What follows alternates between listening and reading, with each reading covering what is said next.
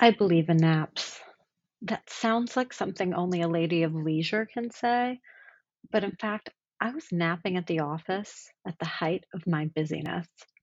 Wait, business, busyness. I never noticed that, did you? Relevant. I don't know about you, but my life revolved around my work. I didn't really have work-life balance, but I also didn't even know to crave it. The internet was in its nascent, nascent stages, so there wasn't a platform to really hear anyone else's stories or voices. Teens were writing on platforms like LiveJournal, but I assure you, there weren't any editors in chief pining for more downtime anywhere online or otherwise. On the plus side, the magazine industry was bananas amazing back then. And so, for the most part, I couldn't get enough of it, which was good, I guess, because I was at the office all the time or at one event or another for which I would get ready at the office and would basically come home to sleep. At one point during the launch of CosmoGIRL!, my friend, the world-renowned psychic Terry Iacuzzo, told me I needed to start getting regular massages every week. I remember looking at her like she was nuts.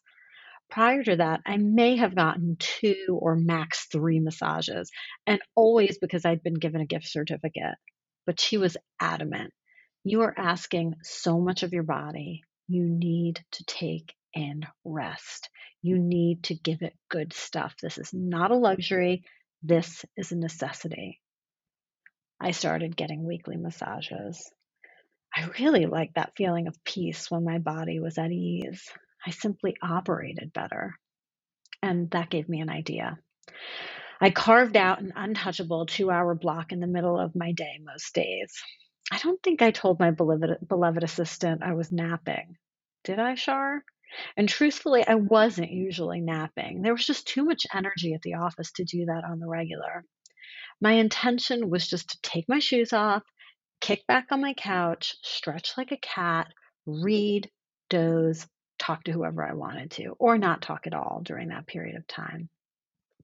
Although I didn't have the words for it then, I was trying to regulate my nervous system as a counterstretch to the high-paced busyness of the magazine business.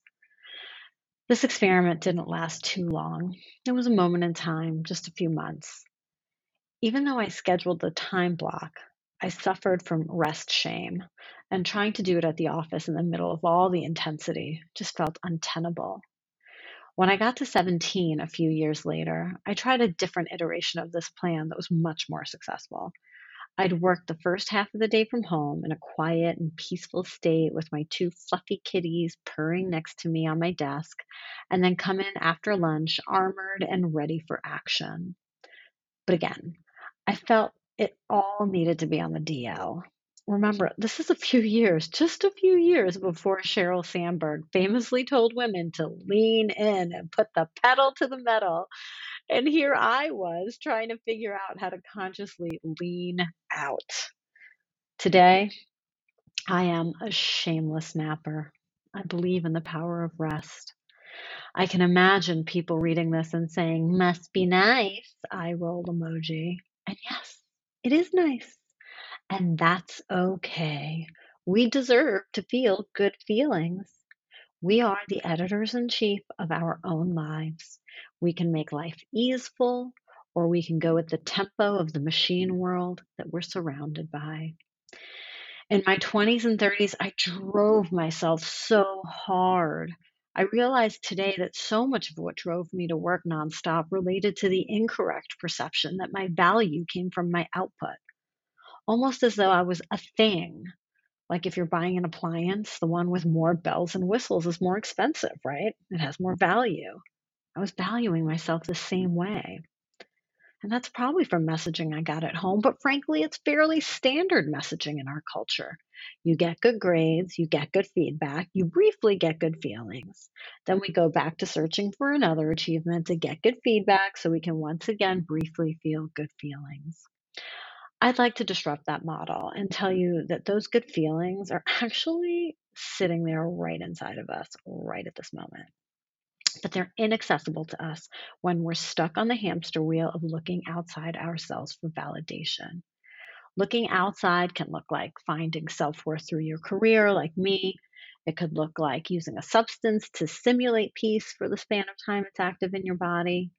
But here's a little starter kit for what has worked for me, even if the world around me is on fire. And by the way, especially then. Number one, rest when you need it. And hint, you need it every day. It's a form of self-love. Imagine you're a child who's running themselves ragged, be it emotionally or physically.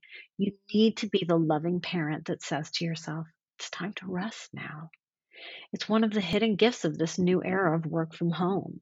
Instead of scrolling on Instagram for an hour over the course of the day, block an hour, turn your phone off, and see how you feel.